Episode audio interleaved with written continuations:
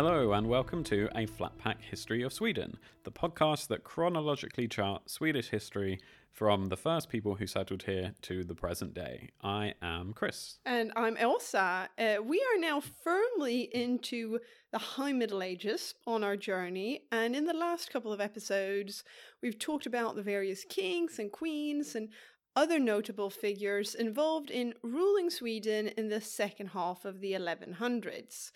Today, we thought we'd take a bit of a break from the royals and the politics and instead look at a specific thing that happened around this time, sort of the turn of the 12th century, namely the founding of Stockholm. Hooray! Uh, yeah, the town or the city where we live. As we'll see, it's not so much an event as it is a gradual development, but it is happening now in our timeline. It is indeed, and it's so much fun to finally be able to say to you all, welcome to Stockholm, because we're actually doing the podcast from Stockholm. Uh, we've finally arrived to a point in history where our city exists, so that's great. It is indeed. We're going to cover what was here before, why Stockholm became a town, and why it grew in importance actually relatively quickly to the point where it became the capital city and political center of the country. But as always, is it time to do the Swedish phrase of the week? It is time. Although this week it's not really a phrase, it's more of a, a concept rather than a proverb or an idiom. Um, yeah, it's like a term or a name for something in particular. I'm not really sure what we should call it. Since we're dedicating this whole episode to the city of Stockholm, we thought that instead of doing a phrase like we normally do, we'd cover the origin and meaning of the term Stockholm Syndrome. So, Chris, what is Stockholm Syndrome? Is that when you've moved to Stockholm and uh, you realise it's still snowing in March and the alcohol is still very expensive? Something like that? Maybe that's what Stockholm Syndrome is to you. No, but in all seriousness, we probably shouldn't be joking because Stockholm Syndrome is really quite serious. It's a condition where a hostage forms psychological ties with their captors, sometimes displaying a sense of emotional bond or even sympathies with them. Sometimes it's used flippantly to say that a person taken hostage falls in love with or joins the cause of the hostage takers, but it's not as dramatic or as easy as that. In fact, Stockholm Syndrome is a debated condition, and there's a kind of a lack of research on the topic. It's also pretty rare. Only about 5% of victims of hostage takings display any symptoms close to Stockholm Syndrome, and there aren't really many hostage taking scenarios to begin with. No, I guess that's maybe why it's difficult to research because I guess it's sort of unethical to fake a hostage situation to study the consequences of it. Yeah, absolutely. But why is it called Stockholm Syndrome then? Well, it all goes back to August 1973 when an armed robber entered Kreditbanken, then one of the largest Swedish banks, on Norrmalmstorg in the city centre of Stockholm. However, the robber doesn't only intend to rob the bank, he also demands the release of a famous criminal called Clark Olofsson. And in order to make his demands heard, he barricades himself in the bank vault and takes four members of the bank staff hostage. The hostage situation goes on for almost five days, and when we get to the 1970s in our chronological journey, we can probably dedicate an entire episode to all that happens. It gets kind of crazy. Clark Olofsson is actually released from prison and taken to the bank. And then the prime minister get involved, and the police drill a hole into the bank vault and uses tear gas, and there's all sorts of things going on. But in the end, the police stormed the bank vault and the hostages were freed, and the police rearrested Clark Olofsson and the, arrested the robber, who was a former cellmate of Olofsson's called Janne Olsson.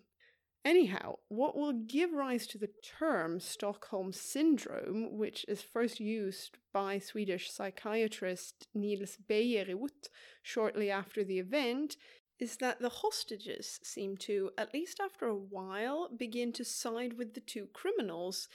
And this is to the point that in the end, none of the people taken hostage testified against Olofsson and Olsson in the subsequent trial. There were no doubt many complex issues at play here, and I recommend you look it up to learn more about it. But yeah, that is where Stockholm comes in in the term Stockholm Syndrome. Well, and also fun fact, but well, yeah, fact, I guess, um, is that in Swedish people don't call it Stockholm syndrome, do they? No, one of the things we're most famous for, and we don't call it uh, that because in Swedish it's called Norrmalmstorg syndrome or Normans Norrmalmstorg syndrome. It's named after the square. Torg is square in Swedish, where the bank was located.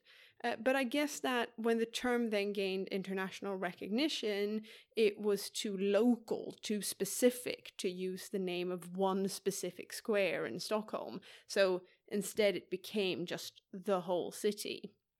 But there you go origins of the term Stockholm Syndrome. If you're interested, try and get a hold of a Swedish film from 2003 that's simply called Norrmalmstorg. It's a really good fictionalized version of the events. What's fictional about it? Well, it's fictional in that it's not a documentary. Oh, It's, okay. uh, it's a drama. it's a drama, it's actors playing Yeah, yeah, the uh-huh. parts and so on, but it, it follows the narrative of what happened. So he wasn't an alien or something like that. That wasn't part of the fiction. No, Yeah. it's fictionalized, based on a true story, I guess is the term Sure. that Hollywood likes to use. Yeah, cool. But uh, long before Stockholm becomes a term for a psychological condition in hostages, it becomes a city. And that's what we're going to be talking about today, or more like a town, I Yeah. guess, uh, uh, at this point in history. Whilst we always draw from a wide pool of sources for each episode, uh, for this one we really owe a big thanks to the Stockholm history section of the amazing Stockholm City Library. And those of you who follow us on Twitter and Facebook might have seen we posted some pictures uh, from there a while back by the time this is released. And it's a really, really cool building. It's got a nice rotunda and one of these circular reading rooms in the middle, so it's very cool. And naturally, as it's Stockholm City Library, it has lots of material on the history of the city itself. And we've been able to get some really good books from there. We really have, so shout out to them. And before we get going, we appreciate that many of our listeners are not super familiar with Swedish geography, and that's not a problem for listening to this podcast. But if you want, we recommend to just have a quick look on Google Maps or whatever software you prefer, just to familiarize yourself with where Stockholm is and what the surrounding area looks like, because that's actually quite important for why it becomes the city and eventually the capital. Yeah, it really is, and why all the different areas have different uses back in the past and today, because it's a bit like Venice in the sense that there's lots of different bodies of water flowing around and creating all these tiny islands and things. So it's quite interesting. And um, that's all part of why Stockholm was founded at this exact spot for very particular reasons. And as you can see when you look at a map, Stockholm sits on the Baltic Sea coast, or Sweden, modern day Sweden's eastern facing coastline, where Lake Mälaren meets the sea with a network of these narrow coastal inlets, islands, and peninsulas. So it's not very uniform. It's certainly not like a Washington DC, which is all planned out like a grid. It's all higgledy biggledy, Yes. going everywhere. Even today, life in Stockholm is determined by the fact that the city's on lots of islands and peninsulas. Uh, we live on one island, for example, and every day when I go to my office, I cross a bridge and then get the tube uh, over into the main peninsula where the modern day city is. If we want to go to the old town area of the city, that we then have to cross over some other bridges. And if we want to go to the south of the city, it's actually easier to get a boat there. So Yeah. yeah, it's all very different to what we're used to living in uh, London, at least. There was just one body of water in Yeah, uh, big one. London. yeah. Big one, yeah. Um, But yeah, so the Mälaren region and Svealand, the wider region in this eastern central part of the country, has been an important centre for development for the Swedish state, so to speak, uh, for centuries up to this point.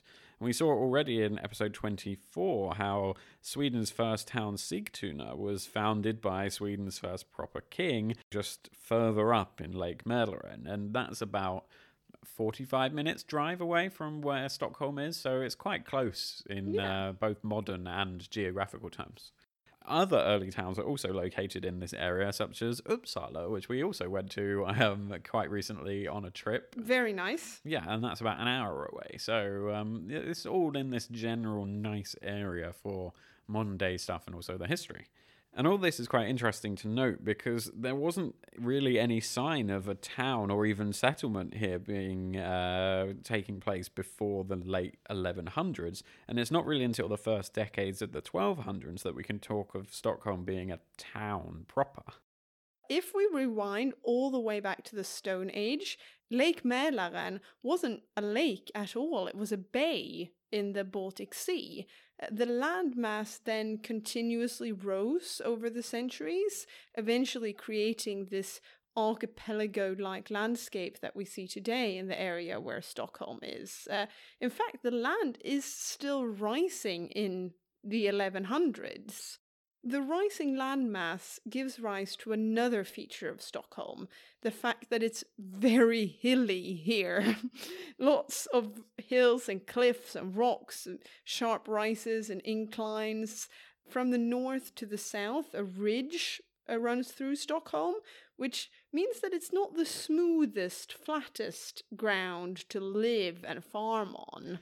Yeah, I, there's one uh, street near where my office is that if you want to walk across this hill, there's actually they built a pedestrian tunnel which cuts under the hill. So if you want to skip going up the big hill, you can just walk underneath it, which is quite handy. You're now touching upon something that's also a feature of Stockholm. Most of what's underneath Stockholm is gneiss, which is my favorite type of rock because it's so fun to say.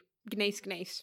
And while gneiss might be fun to say, the fact that Stockholm is built on this particular type of rocky ground has presented some problems in the past, and even in modern day, it's presented a problem for when the underground system was being built in the 1950s.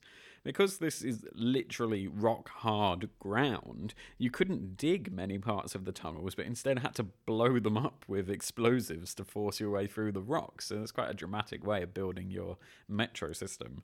And this difficult geography means that Stockholm's largely left alone by the early Swedes. The earliest settlements can be found on Järvafältet, north of the city centre, and in Brännkyrka, south of the city centre, where the ground is flatter and less rocky and easier to develop.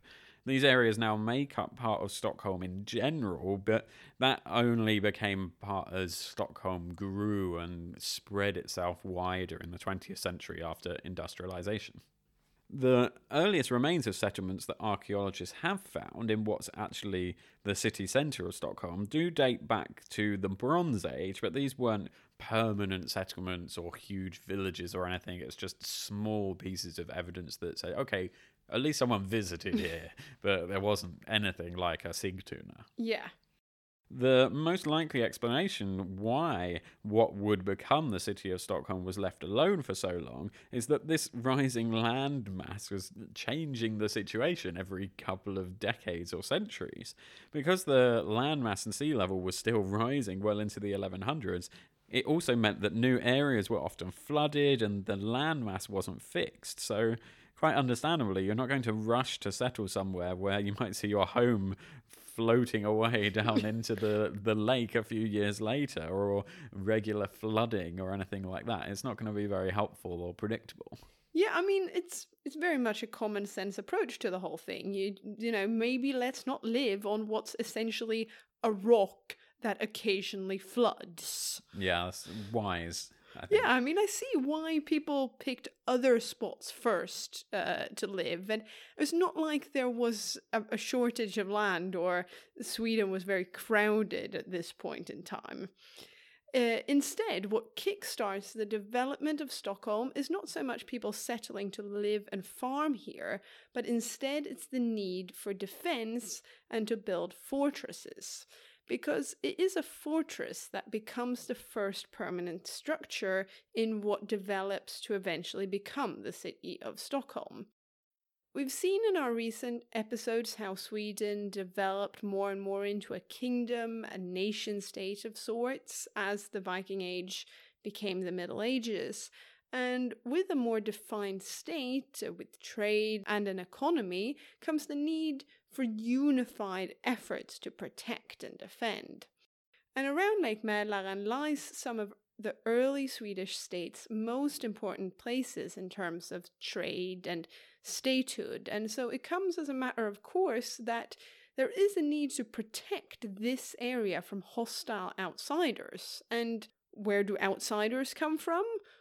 Well, they come from the outside. Oh, I was going to say that. well, point for you. They come from across the sea. And what lies between Mälaren and the outside? Well, this collection of islands and inlets that will become Stockholm there's evidence that indicates there was some kind of fortress around Norrström. That's one of the inlets of water around the islands in Stockholm. Um, this could be as early as the 11th century.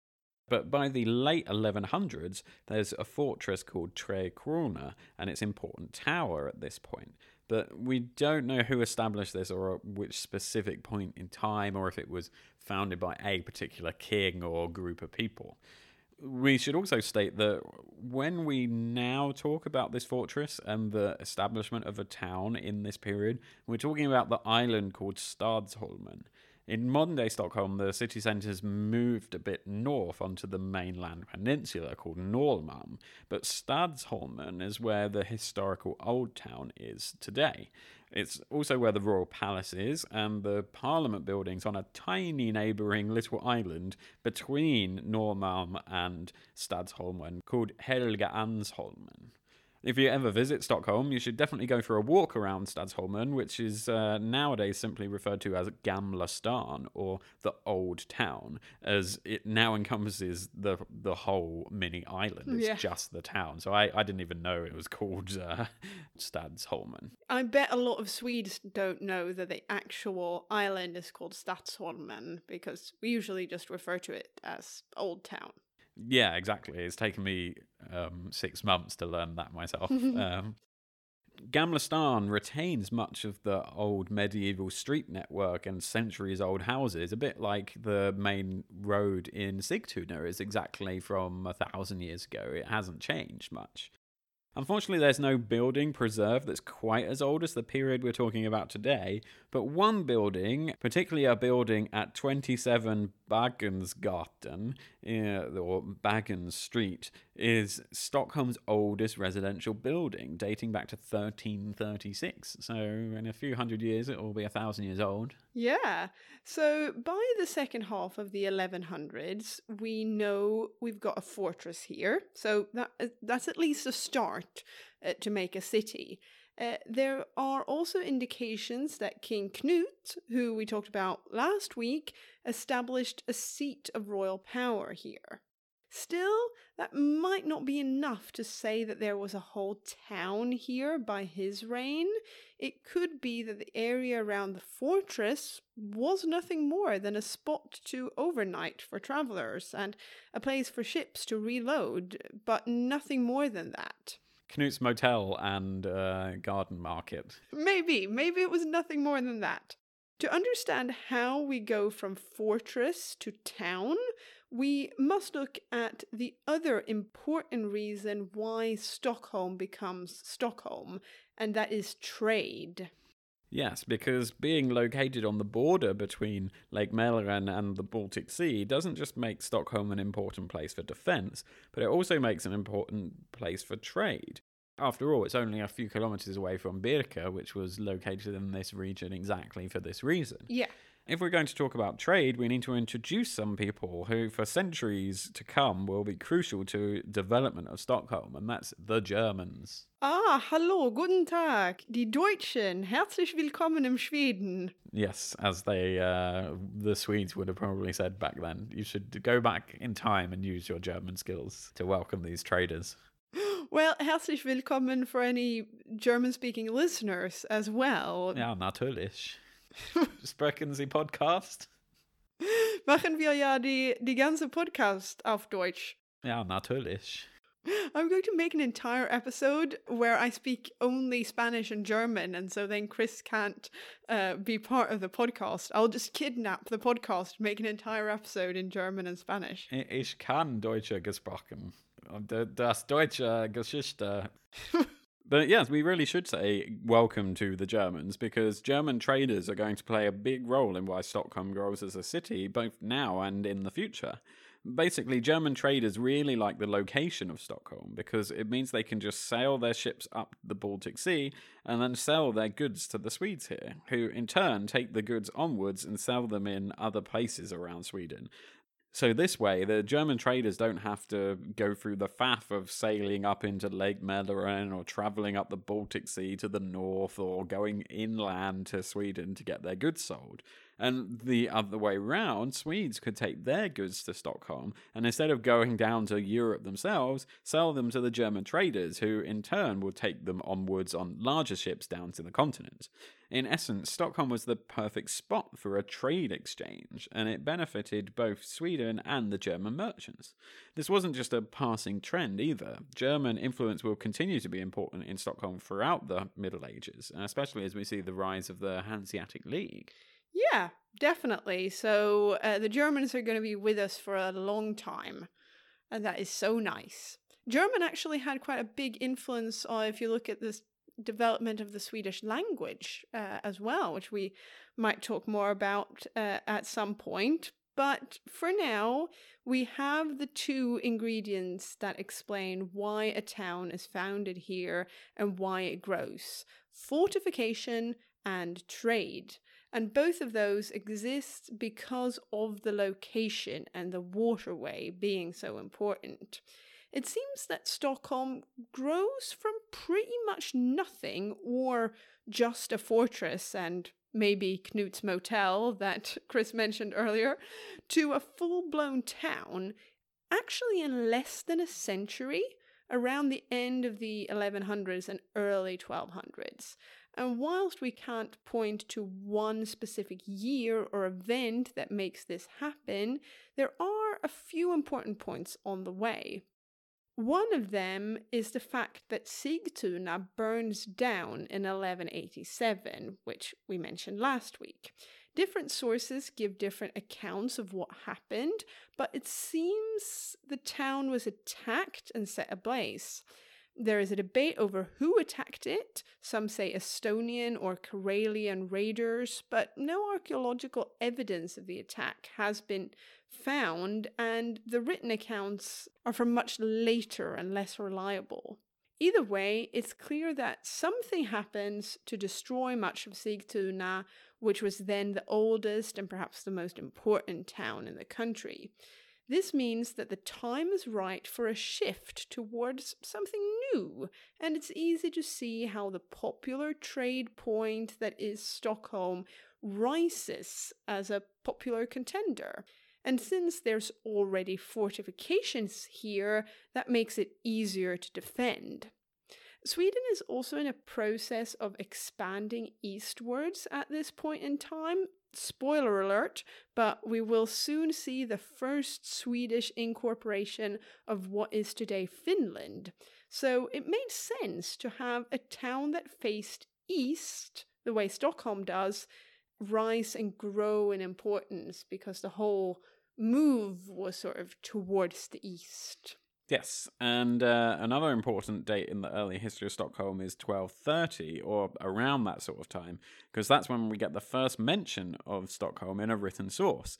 Uh, I love this because I know it will mean that one of our listeners who follows us on Twitter will get to shout the infamous Snorri Sturluson and annoy their partner, because yes, the town gets a mention in the Heimskringla by Snorri Sturluson. Go Snorri! And I hope you got to annoy your partner uh, there. I was thinking of you as I wrote this bit of the script. I, uh, yay! We get to mention Snorri Sturluson. Uh, that'll be fun.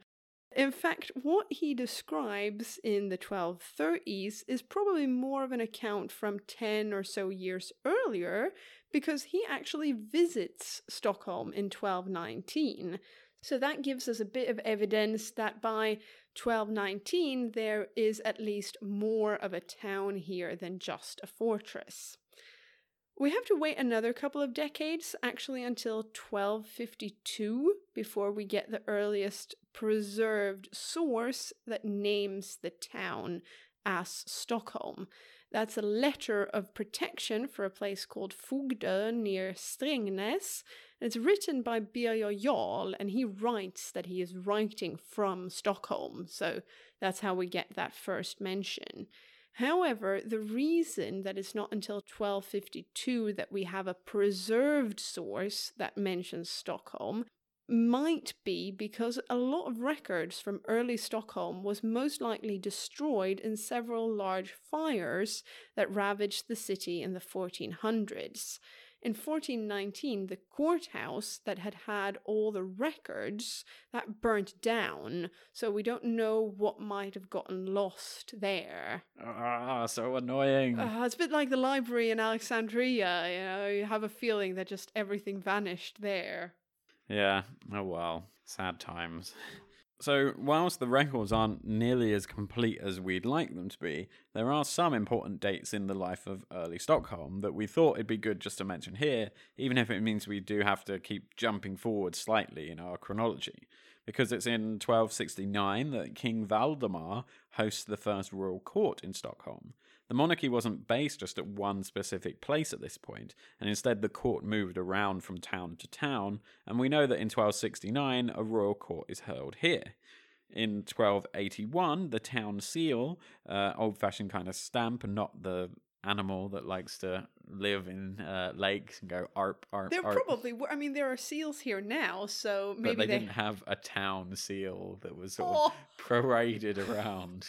Oh, we need to have a town seal now. Yeah. I'm going to write to the council and say that we we need a town seal. Yeah, that would be amazing. But but tell me more about the first town seal that unfortunately was a boring stamp and not an animal. Yeah, so uh, it's first mentioned in 1281, and that's it. yeah, that is all we have. But there's a real wow moment in uh, 1289, a few years later, as Stockholm is described as Sweden's most populous city.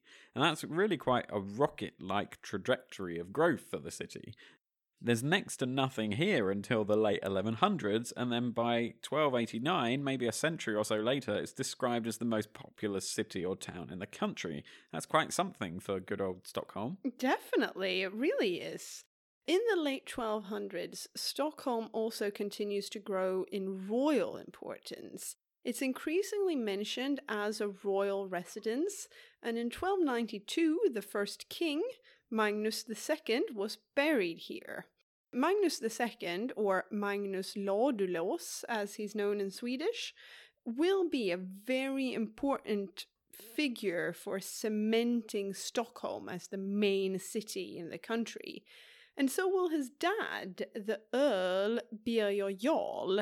Uh, but I don't want to go into too much detail because I know we will talk a lot about Earl Birger and his son and everything they got up to in a couple of episodes' time. Yes, it's uh, tentatively going to be episode 36, so in about three episodes' time. That's already scheduled to be the Big Burger Jarl episode. Ooh, I'm already looking forward to it. I like saying Burger Jarl because it's like Burger King. Yeah. More on Burger Jarl and everything he got up to in a few episodes' time. It is difficult to say when Stockholm becomes the capital of Sweden as such, because, like we already mentioned, the seat of power, being the royals and their court, was mobile in a way that it isn't today. Although we see how by the late 1200s, Stockholm is becoming increasingly important, both as the main seat of royal power, but also as the town where most people live and where a lot of the foreign trade takes place. Uh, without applying any hard and fast rules, I think it's fair to say that those things combine makes Stockholm the main city in Sweden from the late 1200s and onwards. And then we could say that it gains the title of capital as that becomes more of a thing in later centuries when the seat of power becomes more fixed to one place. Yeah, so now we know a bit about the development. What was life like in early Stockholm? In the late 1970s, there was actually plenty of archaeological digs in Stockholm where the uh, Parliament building sits, since that was being rebuilt then. And based on what was found then, we know a little bit more about what medieval Stockholmers would have looked like and what their lives might have been like.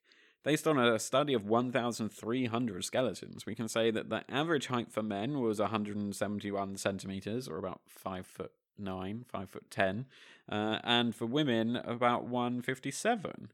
That's quite short, especially for women. That is definitely a lot shorter than today. Uh, you could tell that we hadn't grown into the role of being tall, especially women, uh, that Swedes are known for today. I'm 166 centimeters tall, and I, am not very tall for being Swedish. Plenty of women here are 170 centimeters tall or, or above that.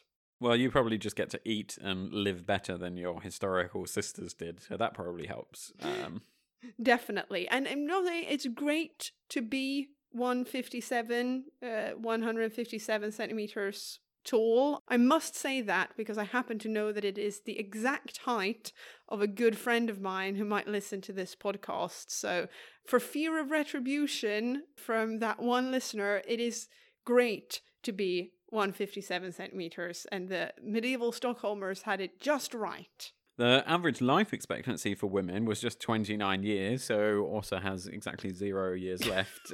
well, okay. I hadn't thought of that actually when I read it. Yeah. well. oh well, see you never. Um, and for men, it was 34, so I don't have very long left either. Well, you um, get five extra years without me. Yep. To enjoy bachelorhood. Yep. Five more years of the podcast alone.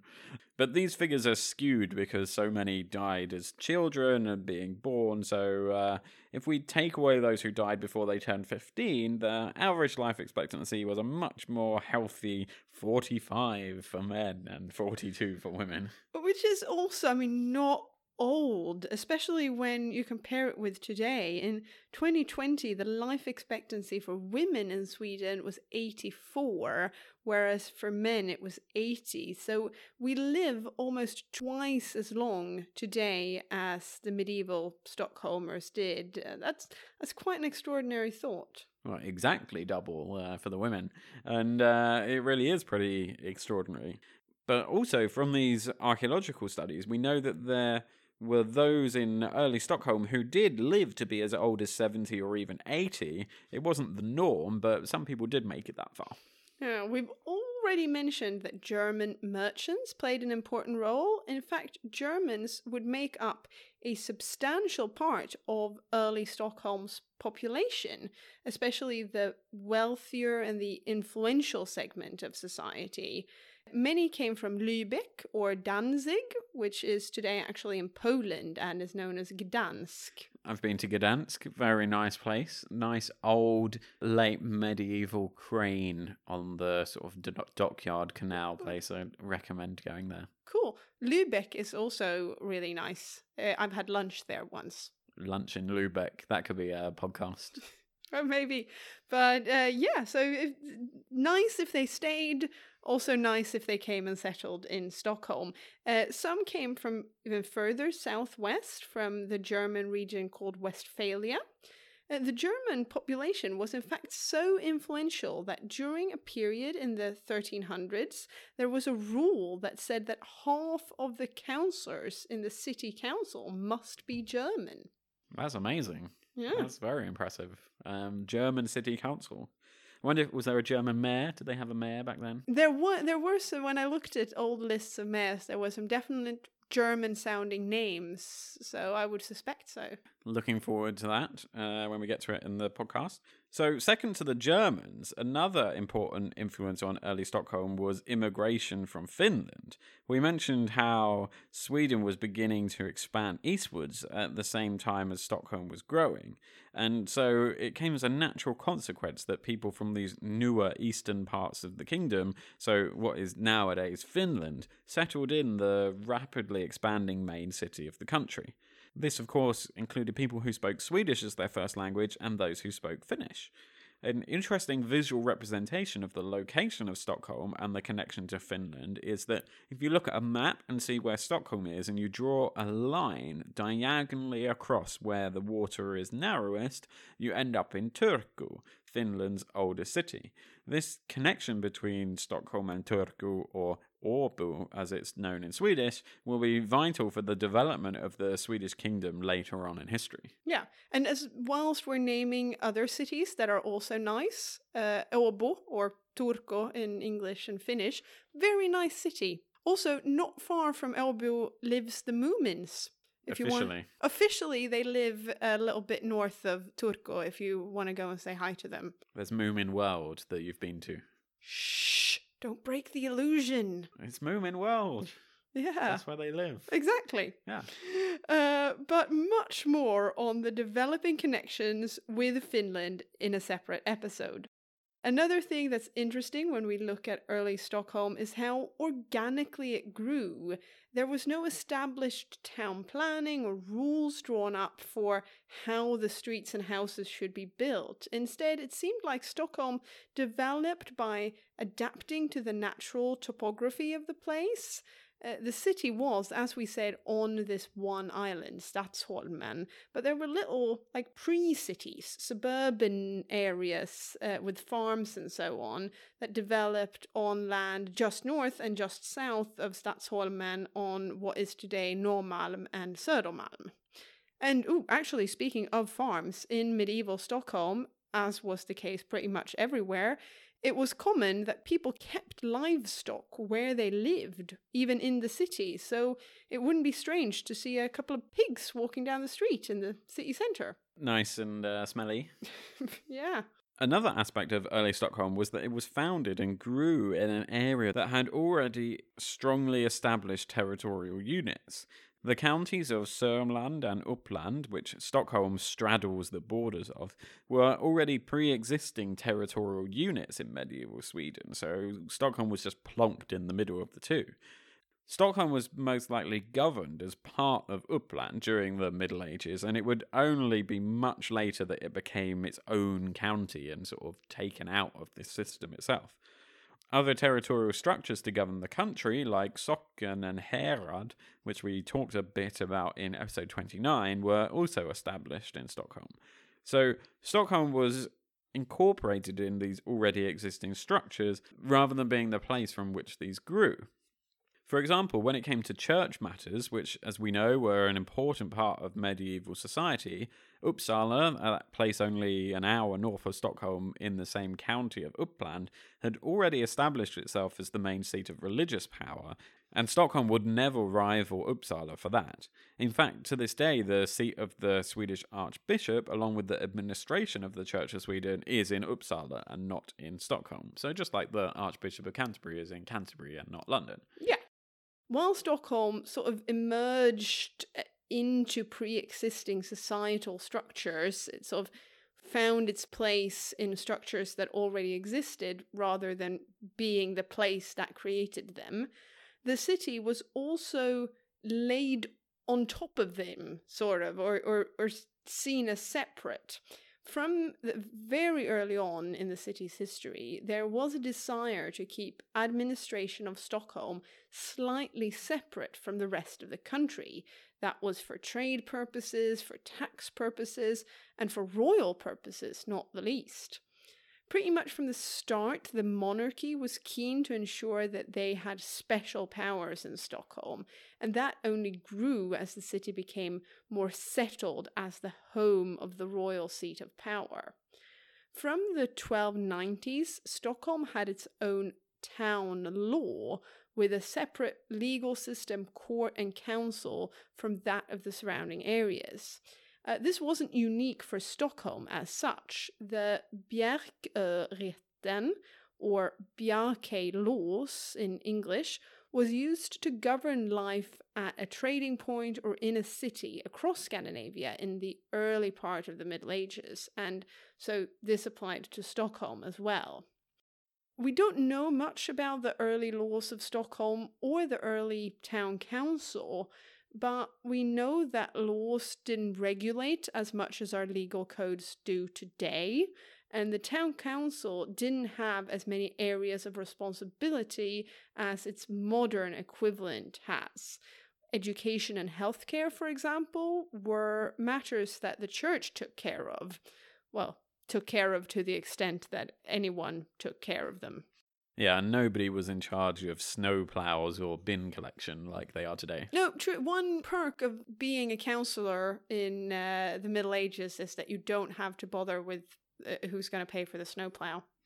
But instead, what they were in charge of was internal order and security, regulation of craftsmen and trade in the city, and defense against external enemies the council funded these things much like their modern day equivalent by levying taxes and taking the money from fines handed out to people who did something wrong. It's interesting to see how some things change but also stay the same. It's this the tax system is is essentially the same today as it was in the 1200s. Now, before we wrap up, I thought we could just briefly say something about the name itself, the name Stockholm. First of all, there is no agreement on how the name came about or what it actually means, not among historians or researchers or anyone really. But there are some random ideas that I thought we could look at. The name Stockholm is two Swedish words put together stock and holm. Stock means log, as in a wooden log, and holm is a small island. So, translated to English, Stockholm would be Log Island. It sounds like a really bad uh, internet game. or like a ride at Disneyland. Oh, Log Island. Yeah, maybe. The island part of the name, most people agree, would refer to Stadsholmen, the island where the town was founded, and that remains the old town center. It's the stock, the wood log part, where uh, there have been some different theories. One theory is that the stock refers to a pole that was put here to mark a frontier or mark the location of a marketplace. Or some say that the stock or stockar refer to wood logs or poles being put in the water as a defense. Another theory is that Stockholm, over time, that's what the name became, but actually originally it was Stubholmen, and stubbe, that is uh, the stump of a tree, would refer to all the trees that were cut down to make room for fortifications and houses here. And along the same lines is the idea that Stockholm was originally called Stocksundsholmen, so Wood Log Straits Island, and and then the Sund was dropped that idea just doesn't really make much sense. Um, what would Wood Log Straits Island even be? That's just a lot of words put together. Yeah, true.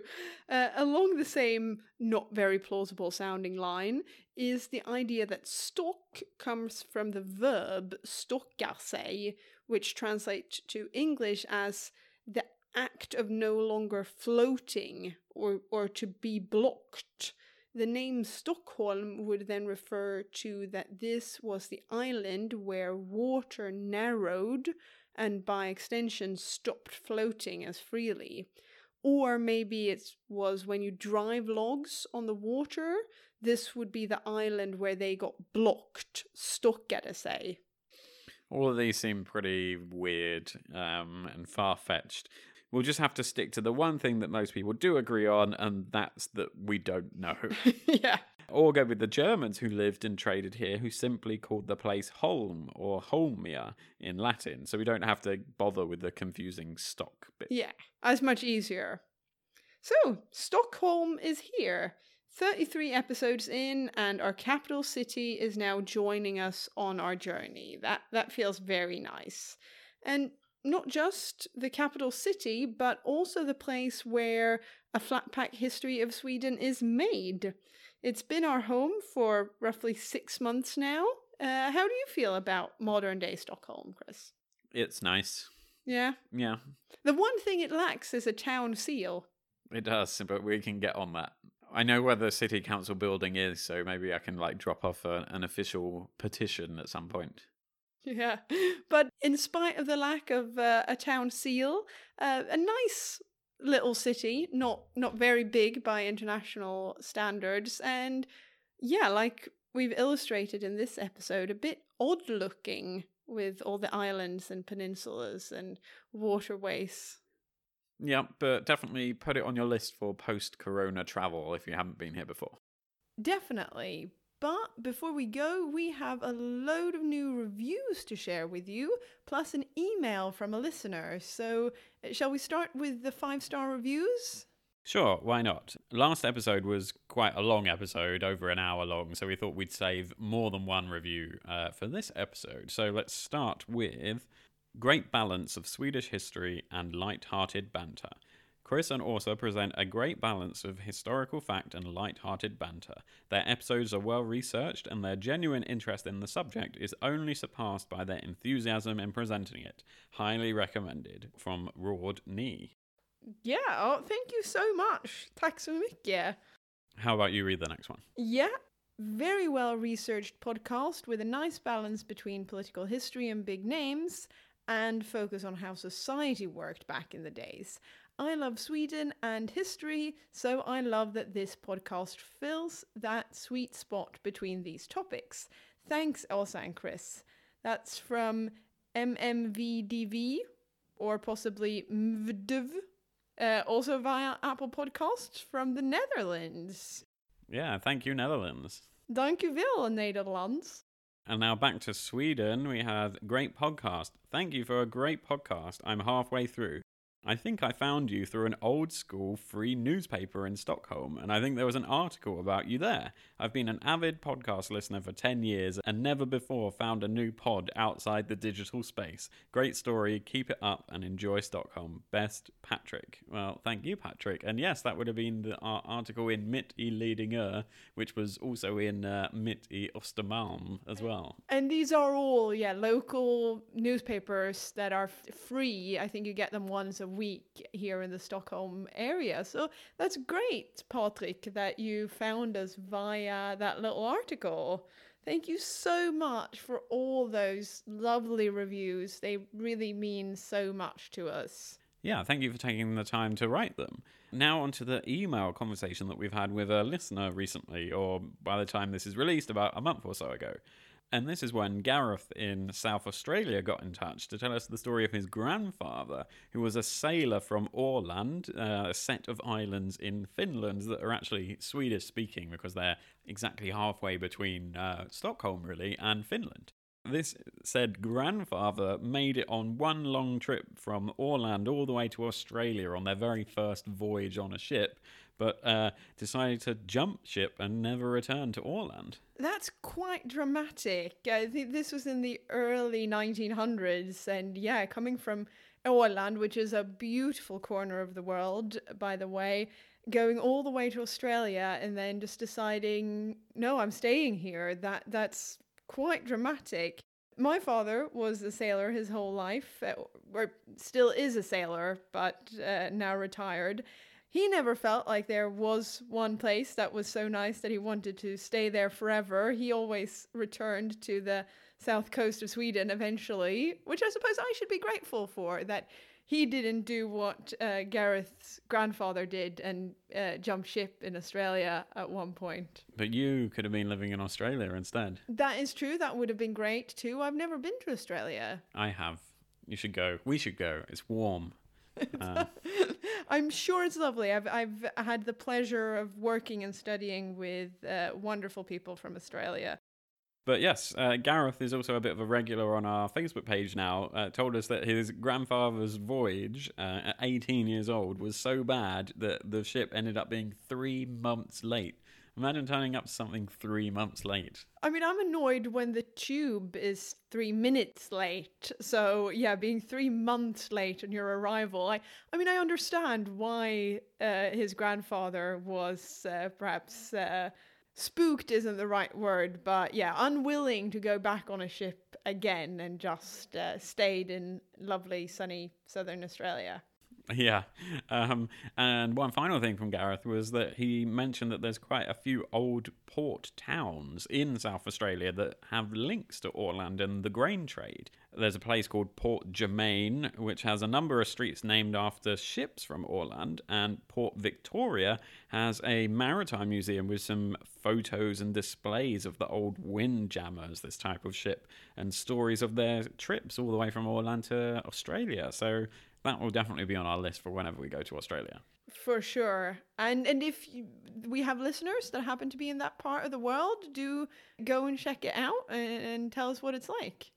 And with regards to Åland, that's going to come up very soon in our history now because we are getting to that point where the Swedish kingdom starts to seep over the Baltic Sea and uh, the Åland Islands and into what is today southwestern Finland. But that's more to come in future episodes. Indeed. And thanks again, Gareth. Thanks to all of you who write in. We love to hear from you, whether via email or on social media. Uh, but that's it for today. Thank you so much for listening. Uh, until next time, don't forget to follow us on Twitter. We're at Flatpack Sweden, or find us on Facebook. Just search a Flatpack History of Sweden. So it's bye from us. Yeah, bye bye. Hey då.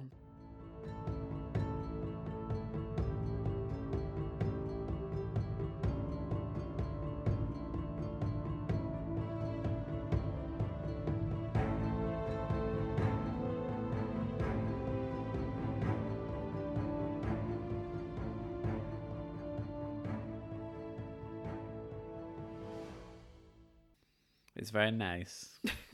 It's very nice. Yeah. and I also can't record because she's laughing too much.